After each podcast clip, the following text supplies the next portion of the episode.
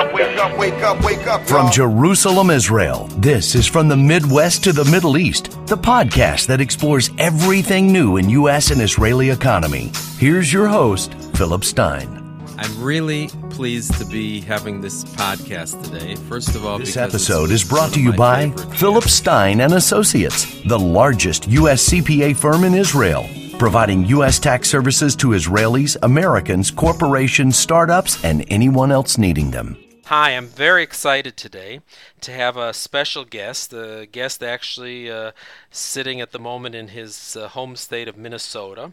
Uh, we're going to be speaking with Michael Davis. Michael Davis has more than 25 years of experience practicing immigration law. He is widely recognized as one of Minnesota's top immigration lawyers and speaks fluent Spanish and Hebrew. Michael handles individual, family, and employment slash investment based cases with particular focus representing clients in complex visa matters at U.S. consulates worldwide. He also manages his firm's Tel Aviv office, where he represents many of Israel's leading musicians and other artists in connection with their U.S. work visa needs. He is an active member of the American Immigration Lawyers Association, having served as the Minnesota slash Dakota's chapter's chair and chair of the DHS International Operations Liaison Committee. He has served as a chair of the Minnesota Bar Association Immigration Law Section and writes and speaks nationally on a variety of immigration topics. Welcome, Michael. Thank you, Philip. I think the the whole you know how people move around the the global mobility it's it's it's a topic that really affects a lot of people uh, particularly in Israel in fact I recently heard that uh, 80,000 people now come in and out of uh, Ben Gurion Airport every day. That's 40 in, 40 out. So, uh, Israelis are certainly uh, on the move, and uh, very often, the, if if their destination is the U.S., uh, they do need a visa. So let me start with my first question, Michael. Today, everyone knows the term global village. Israelis can be found in almost every country, and they generally feel they have a right to go anywhere they please. However, when it comes to the U.S., an Israeli can't just pack his suitcase or backpack and jump on a plane to New York. How difficult is it these days for an Israeli to get a visa to the U.S.? Philip, I would say that if we're talking about the uh, the business traveler or the uh, traveler for for pleasure, um, not too much has changed over years past. Um, I, I think the U.S. consulates in Israel, so the embassy in Tel Aviv and the consulate in Jerusalem, are quite fair on their adjudication standards. Um, on one hand, you have, uh, you know, the, some Israelis have abused the system in the past. that makes it a little bit difficult. Um, on one hand, a lot of Isra- younger Israelis like to travel after they finish their military service and do, you know, the big trip abroad, which includes the United States. Uh, some of those people have uh, some difficulty getting visas at times because they haven't been able to really show they've got an established life back in Israel to return to. But um, on the other hand, um, as you know, uh, Israel is being strongly considered for inclusion in the visa waiver program, Right, right. which, if that comes to pass, it will make it easier for Israelis to travel in and out, especially for those that are just coming for short visits, whether that be for business or for pleasure. Gotcha. Okay, again, leading into the visa waiver, I've, I've actually uh, spoke to some of the officers in the embassy in, in, in Washington, and we recently heard that the Minister of Justice, Ayelet Shaked, stated that there's a good chance that Israel will soon be part of the U.S. waiver program. Uh, do you think that this will change the U.S. policy regarding granting work visas to Israelis? And maybe even before that, could you explain to our listeners what the visa waiver program means? Okay, good questions. Okay, so the visa waiver program, uh, which has been around now for quite a number of years, it's a program uh, that started off mainly with Western Europe, um, included some other countries today, including also uh, Australia, New Zealand, South Korea, uh, basically countries that you would say are quote unquote part of the developed world and which have a very high statistical rate of compliance with the terms of their U.S. visas. And as the Israeli rate of compliance has improved in recent years, um, Israel is being considered for inclusion in the program. Now, this program, um, you, you basically register. Uh, most people today call it ESTA, which refers to the electronic um, application system. You basically register electronically. Uh, it's a it's a fairly short application process. It's done online, and once authorized, then you're allowed to the, the traveler uh, can participate in the program. Now, the visa waiver program is not repeat is not a work visa. It, it simply means that the traveler may come to the United States without a U.S. visa for up to 90 days at a time. Uh, the person has to have with him or with her a round trip ticket, but still has to establish eligibility uh, for admission to the United States, meaning that the purpose of their visit is a proper purpose as either a B1 business visitor or a B2 visitor for pleasure. So it has a lot of advantages over a traditional visa, including um, not having to go to the embassy, not having to bring that long uh, list of documents showing your job and your purpose of your visit and all that. Um, but the program does also have some disadvantages. So, for example, if a person enters uh, with uh, an ESTA uh, 90 uh, day admission, that time period may not be extended beyond the 90 days. Mm-hmm. And also, um, a person may not, after entry, change their status to a different non immigrant visa category without leaving and applying for a new visa at the embassy back home. Mm-hmm. Also, um, also, I should add that it's great for those people who really are coming in to do what they say they're coming to do, but at the same time, it's a very unforgiving program for those that you know don't comply and violate the terms of their of their status. And um, if a person overstays even by one day or two days, even for good faith reasons, it can make it very difficult in the future to enter the United States again uh, with the uh, under the ESTA program, and it can also make it much more difficult for that person then to go back to the embassy and obtain an actual visa because it is sort of a strict compliance type program. Also, I should add the person, and I should also add that while most people have um, people often outside the United States, even here in the country, don't realize how many legal rights um, uh, immigrants, in, including people here on temporary visas, actually have. That means access to our court system, access to really a lot of due process to determine their right to remain or enter the United States. Um, when you're on the visa waiver program, you essentially sign away all of your legal rights, and the only exception to that is people who um, want to apply for political asylum can do so, but um, everybody else has no right to a hearing to determine their right to enter or remain in the United States. Wow. So the program it's a great program, but it does have some limitations that people should be aware of. So for the tourists, for the shoppers, for the uh, people uh, visiting for a family celebration, uh, their their lives will be much easier, and maybe we won't see as such long lines on HaYarkon Street. Uh, probably relieves the U.S. Embassy st- or consulate staff as well. Correct. Correct, and I think it's especially great for again that young traveler who's just finished uh, army service and wants to come on that trip and is worried about getting the visa. That it makes life a lot easier for that that group especially. But they need to be aware, from what I'm hearing from you, is that they they should not spend uh, one day over uh, and feel so comfortable in the U.S. because they may have trouble coming back in when they really need to come for another purpose. Right. So again, I'm hoping I'm not stepping on questions that you plan to ask later in the discussion, but you had asked me earlier, for example, uh, you know, how e- how hard or how easy is it for an Israeli to get a visa these right. days? What, while I think that the uh, U.S. consulates in Israel are very fair on their overall adjudication standards, they are very, very, very harsh on people who have found or even are believed to have violated their status in the past. Okay. It's a so some places are a little more forgiving, and I, I think it is much more of a zero tolerance policy, especially in Tel Aviv. So people should be aware that again, it's a great thing if you're going to comply not such a great thing if you're not. And under the current administration, um, immigration enforcement at the airports, in the interior, and even at the embassies has increased tremendously. Yeah, I, I, I could see where, you know, basically, I think you've answered my question that they're they have a pretty fair policy about grant, granting work visas. But if someone under this program, this ESTA, if it comes through, um, and they violate it in any way, shape, or form, they they will have trouble getting a work visa, even though they may have violated when they were, you know, young and carefree. Exactly right. And remember that the ESTA program really has no impact on uh, work visas. The work visa still, um, the person still has to obtain work visas through the traditional methods to be able to come here to work. All right, so before the, the visa waiver goes into effect, um, my next question is we know many Israelis go to the U.S. as tourists and, and then want to stay on for an extended period.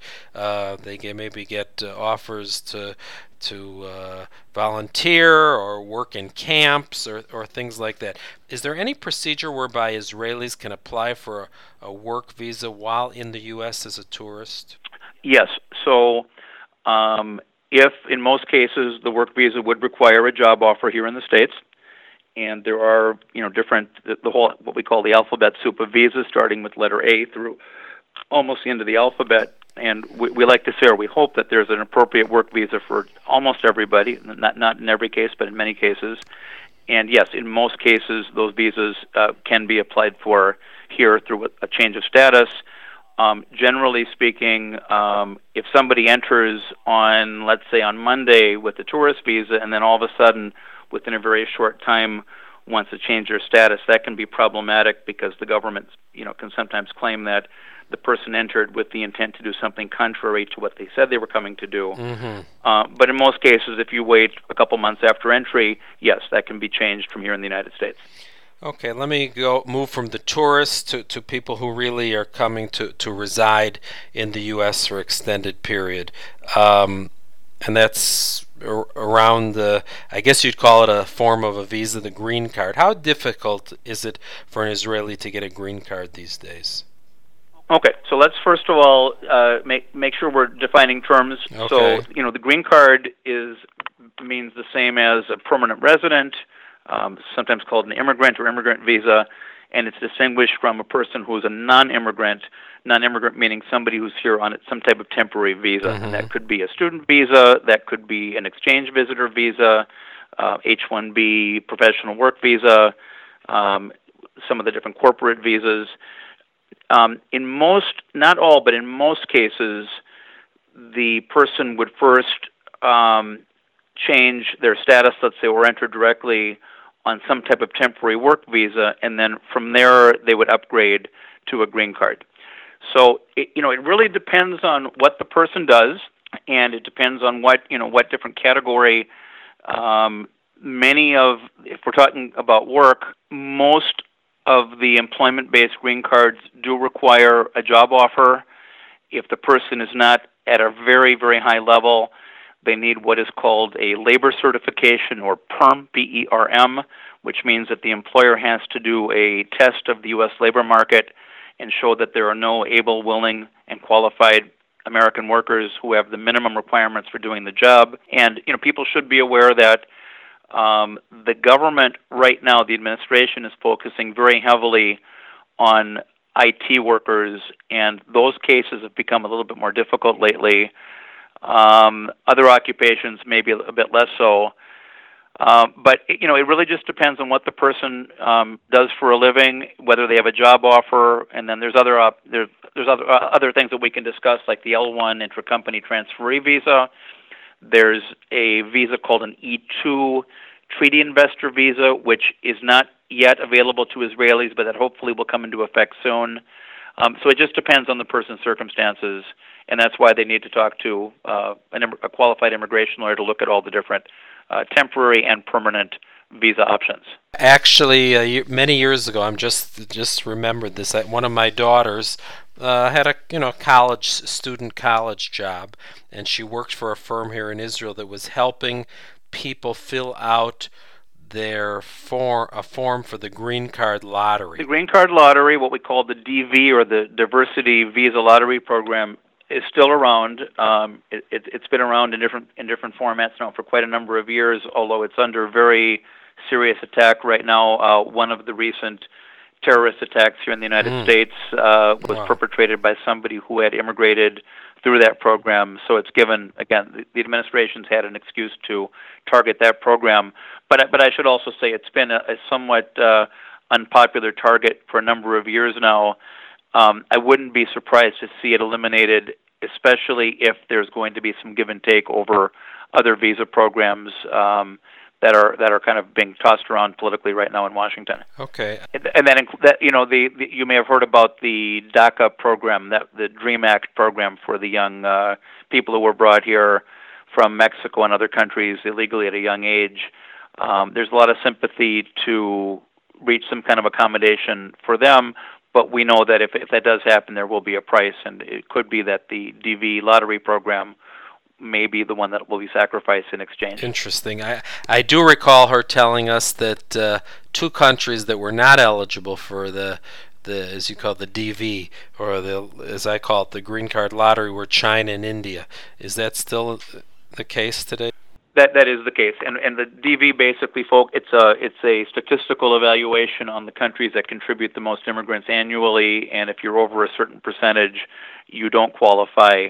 Uh, by the way, if there are any listeners that are from India or from China, um, you know, on one hand, you were asking me about Israelis.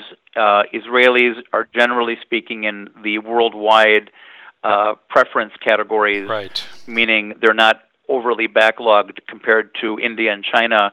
Uh, the strategies that we look at for Indian and Chinese clients are very different from other countries because the uh, quota backlogs are just so terribly long. It can be decades for somebody to wow. qualify for a green card through, through employment uh, from those countries. There, there, there are so many thousands of, uh, especially in the employment categories, from those two countries that um, even if the person has received a labor certification confirming that there's not uh, a U.S. worker qualified to do that person's job here, it still can be many, many, many years for a green card visa number to become available. So the way we look at those cases is very different from the way we look at Israelis or Canadians or most other uh, people from other countries. Mm-hmm.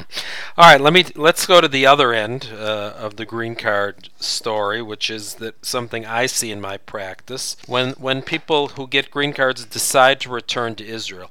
I've seen many Israelis return to Israel to live and prefer not to abandon their green cards when they depart. My first part of the question is this a problem? And the second part is there any way for them to have their cake and eat it too, i.e., keep the green card and not live in the U.S.? Okay, so in, in that category of persons, I think we, we see two different groups. Group one is the person who came to the States with the intent to live here on an extended basis did so, and at some point realized that um, you know life in Israel is uh, more enjoyable. They've got family, whatever, and they, they decide they want to move back. And the other category is the person who wants the green card for reasons of either prestige or for potential safety. Oh, God forbid something uh, happens and I need to leave. Uh, and, and not just Israel, we see it from other countries, especially in the Middle East as well, where people think they may have to leave on short notice and they want to have that ticket to the states without having to run to the embassy for a visa. Mm-hmm. Now, a, a permanent resident, by definition, is supposed to be domiciled in the United States. And I, I suspect that the definition of domicile under the immigration laws is probably similar to the definition under the tax laws. Um, but but you can clarify that, please. Uh, it, it really it's it's the that one place the person considers to be their true and primary place of residence uh, or, or, or habitual abode. Mm-hmm. Now, um, so a, a permanent resident is supposed to be domiciled in the United States, and if they're out of the country for either uh, at least one year without returning, or even if they're uh, coming back, let's say once a year because they believe that's what's required to preserve their residence, if the immigration officer at the airport believes that they're using that green card as just, let's say, a fancy tourist visa, they run the risk of having the green card taken away from them. Yes. For, for those people who really, really want to preserve their Which, Michael, let, let me just interrupt you because there is a lot of, you know, myth, fact, urban myth. A green card can be taken away, you're telling me.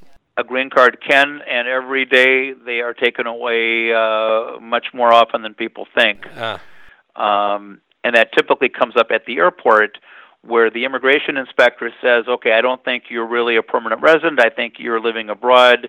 I'm going to give you a couple choices. Often this is done under, uh, you know, somewhat of a threat and duress. And remember, the travelers coming off that airplane, uh, not at their best. They're they're they're tired. They uh, they're up, they're facing this person in uniform who, uh, you know has a gun and you know maybe asking the questions in a threatening way.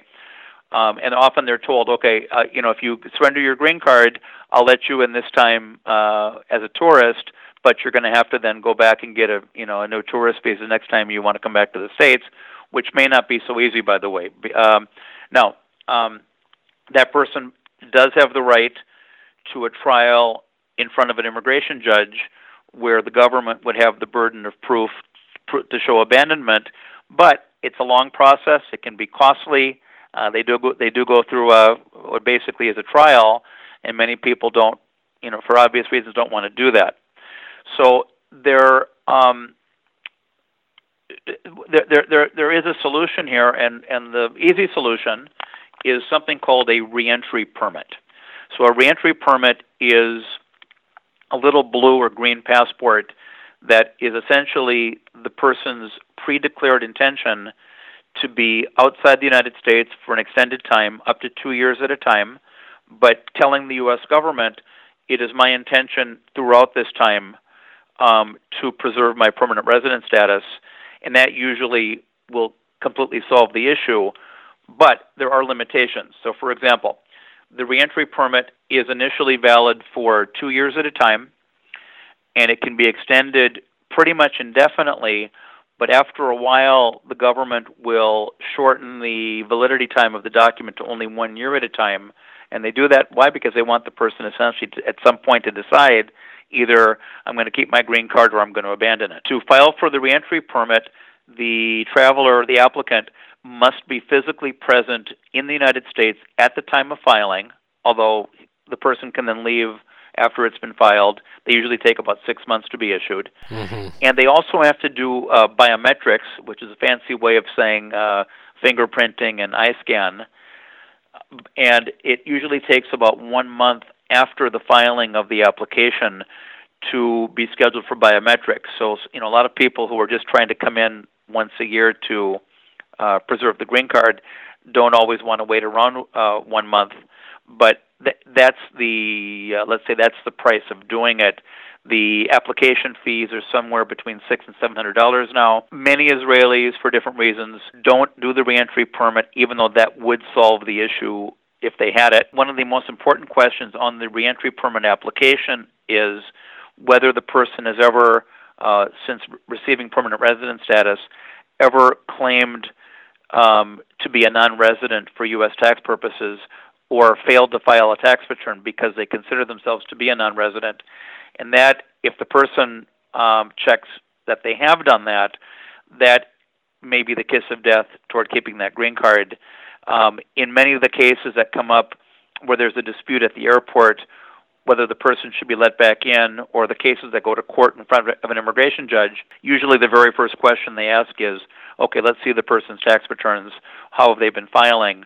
So again, it's it's very important that that, that uh, green card holder, even if they've been living abroad and not working in the states, that if they are required to file a U.S. tax return, they file that return, and that they file it as a U.S. resident, not as a non-resident, even even if there might be adverse tax consequences, right, right. and that's where you come in, so you can run the numbers and see whether it's worth keeping the green card or not. Correct. Right. All right. That was really a very comprehensive answer, and I think a lot of people who are listening will will find it very interesting. All right, we're getting we're getting close to the end, so let me let me jump to two last questions. One is probably you could probably talk the whole podcast on this one. How is the Trump administration having an effect on your practice? Okay, so I've been practicing exactly 30 years now, without question. I I have never worked harder than I have in this past year. Uh, it's both good and bad. I mean, from a business perspective, it's great, I guess. On the other hand, um, you know, we we're having to work twice as hard on cases like what should be very standard work visa cases that you know should have been approved very easily. Uh, the administration is making us really work hard. Uh, there's been a really intense focus against uh, foreign IT workers. Um, I represent a lot of artists. Luckily, the artist cases, which are still pretty unique, one of a kind, are, are still quite good. But let's just say there's a lot of fear, uh, not just in the undocumented community, but in the corporate community. Why? Because so many American companies are dependent upon foreign labor, professional and otherwise, to run their businesses, and uh, uh, the government's making it tough on us now. Not surprising. Uh, last question. If I have a listener, anywhere they are out there in the world, uh, who's thinking of coming to the U.S. to work or study, uh, what are some tips you can share with him or Okay, her? so the most basic tip, hopefully uh, this message has gotten through uh, over the last uh, several minutes, is compliance, compliance, compliance. Um, if you're coming here and you, you do what you say you're coming to do, uh, your life should be reasonably easy here. Um, if you're not, you can expect uh, potential problems. I also like to say preparation. Um, if you're going to be going for a visa interview, make sure that you're prepared with your documents. Even though sometimes a denial can be overturned, uh, don't take that for granted. Don't take anything for granted at the embassy, and speak with an immigration lawyer. Uh, look at different websites that you know discuss application procedures, and um, and if you do those two things, it will greatly increase the chances of a happy uh, traveling experience in this country.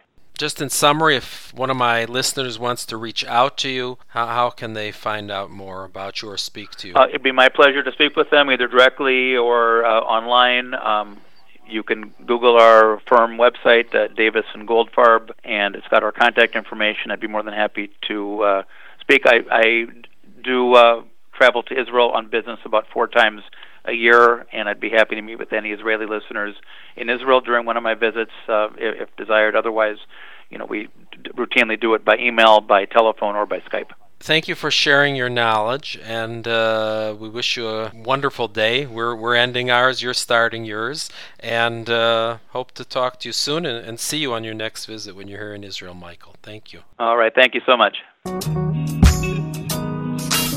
I hope you enjoyed our podcast. Feel free to visit us at www.pstein.com or look for Philip Stein and Associates on Facebook and LinkedIn.